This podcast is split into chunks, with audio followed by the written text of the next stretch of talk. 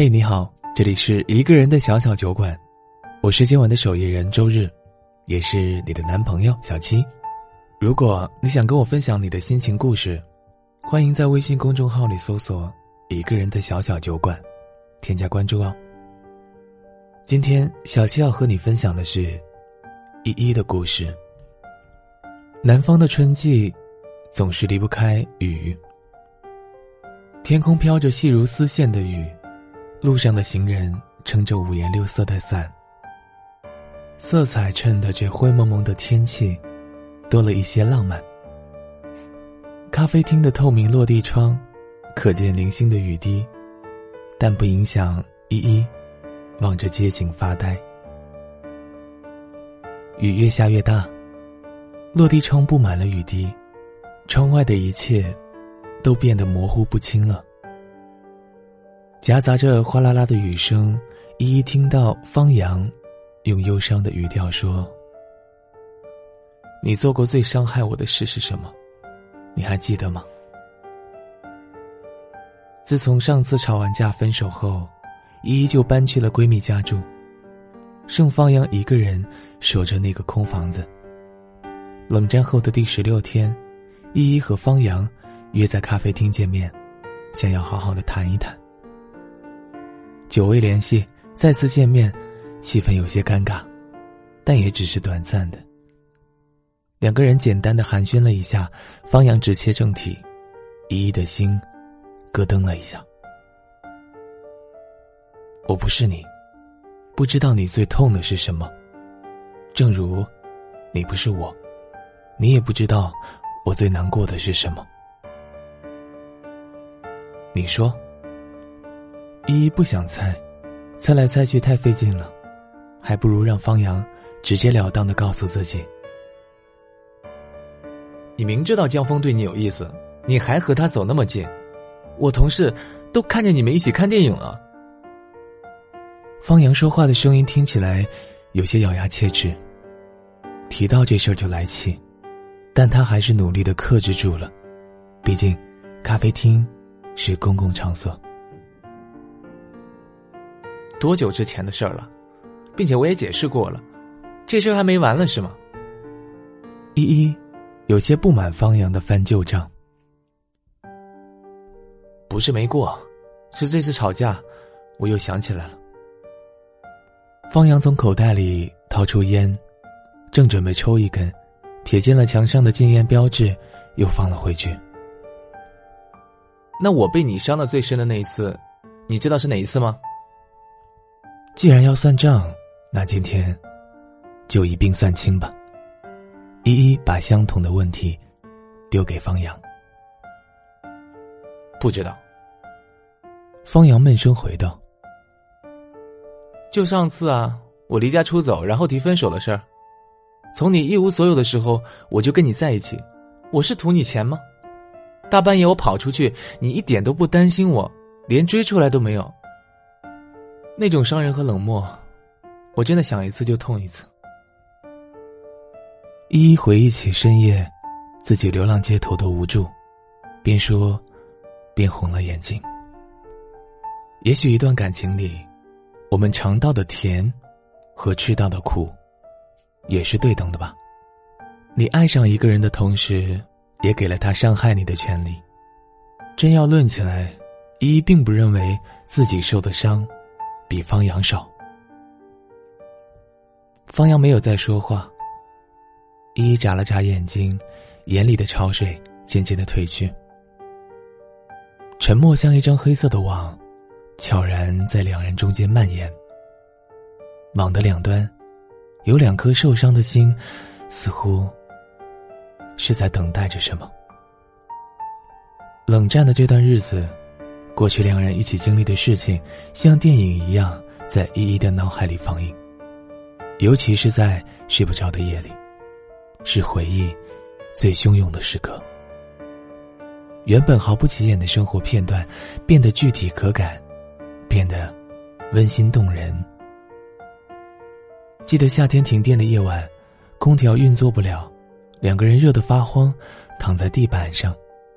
边听楼下维修工人的闲聊，边拿着扇子给对方扇风驱热。方阳之前头部受伤，脑门上缝了十几针，刚出院那会儿，伤口还没完全愈合。依依怕自己睡觉不安分，会碰到方阳，主动申请了睡地板。方阳怕依依睡地板会着凉，给她铺了两层的毛毯。依依因为工作太累而病倒了，长期咳嗽引发了肺炎，发起的高烧。方阳紧张的不得了，带她去医院看病，整夜都守候在他的身边，连晚饭都忘记吃。方阳知道依依喜欢吃明治雪之吻巧克力。就托朋友去日本，买了一大箱，放在依依的书桌上，给依依制造惊喜。那天也不过是个平常的日子，并不是什么重大的节日。依依知道方阳准备创业，需要一笔资金，虽然方阳没有向依依开口，但依依还是存起了一笔钱，作为方阳创业的援助资金。他们也曾相爱过。那是什么让这一切都变样了呢？追溯起来，要从依依第一次离家出走说起。那天，方阳让依依把家里收拾一番，依依正和朋友玩你画我猜，刚开局不久，想再玩一会儿就去收拾。方阳见依依没有行动，就开始训斥依依，整天只知道抱着手机玩。依依很生气。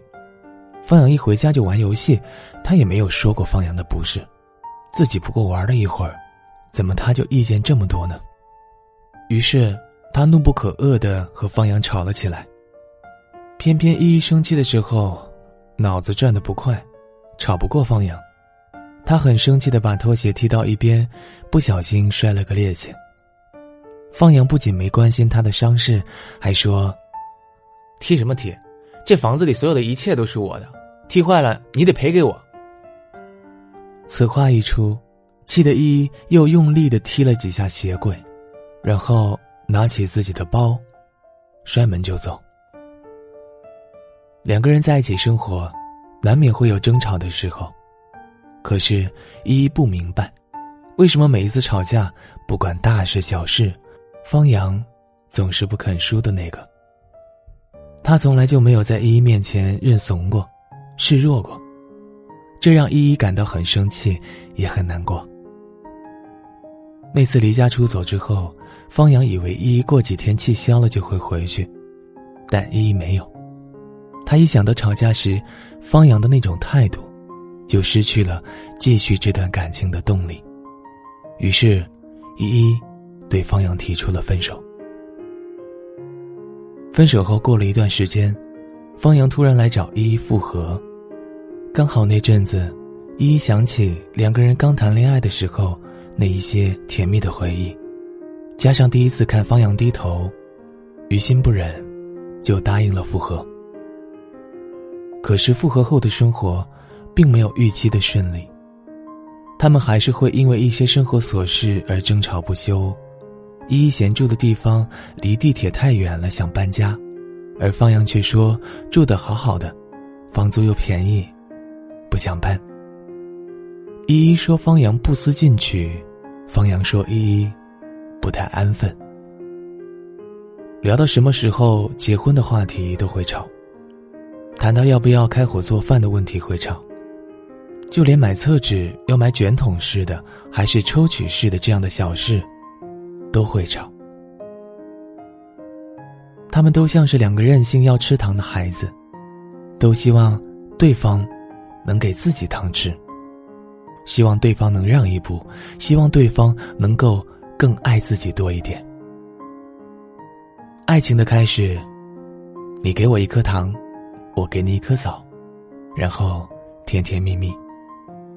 爱情的结束，你不给我糖。我也不给你枣，就这样互相折腾着，然后爱情的甜味就没了，而酸味、涩味、苦味就都来了。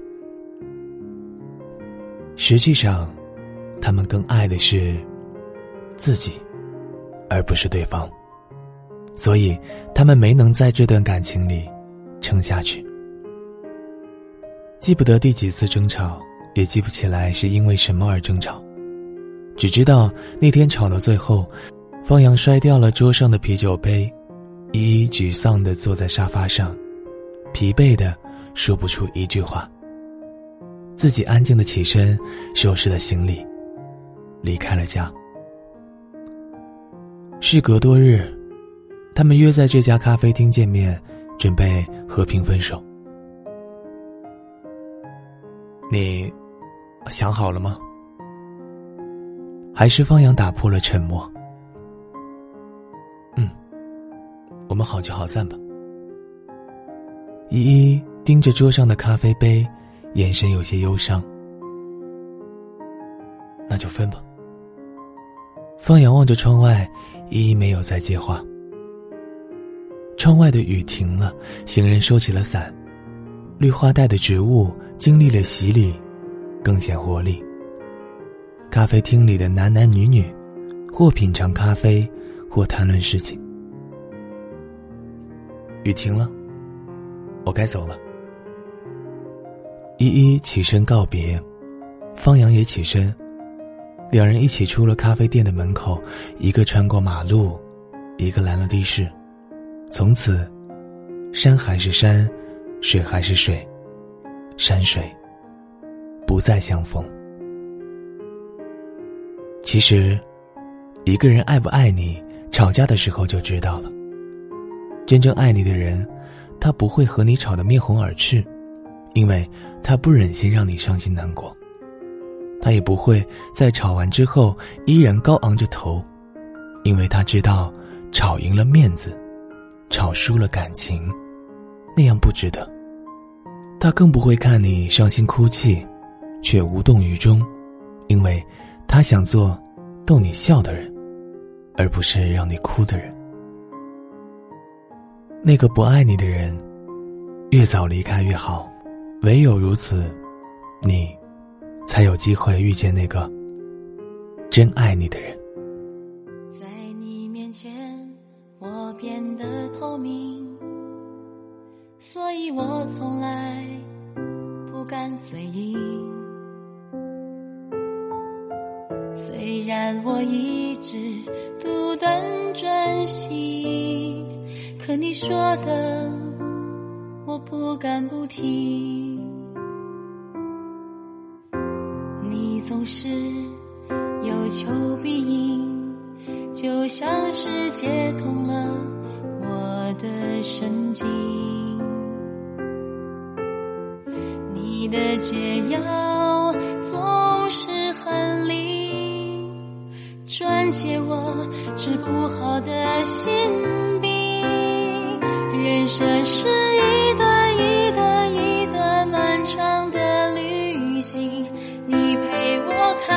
好的坏的风景我们谈论过星座血型和宿命只是不谈感情。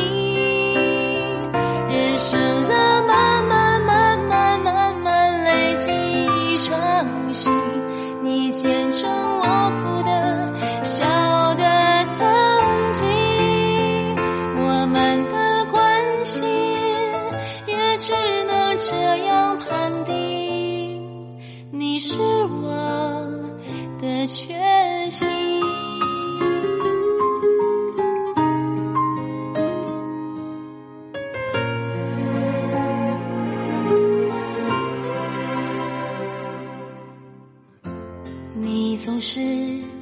有求必应，就像是接通了我的神经。你的解药总是很灵，专解我治不好的心病。人生是一段一段一段漫长的旅行。你陪我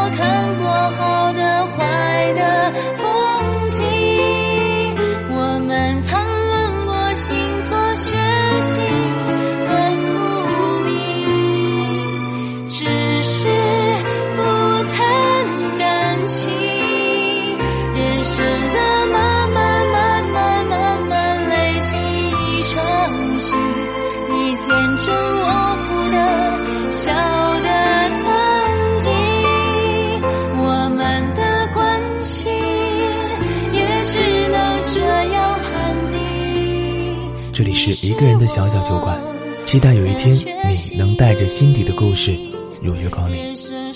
我是你的亲，祝你晚安，下周见。你陪我看过好的坏的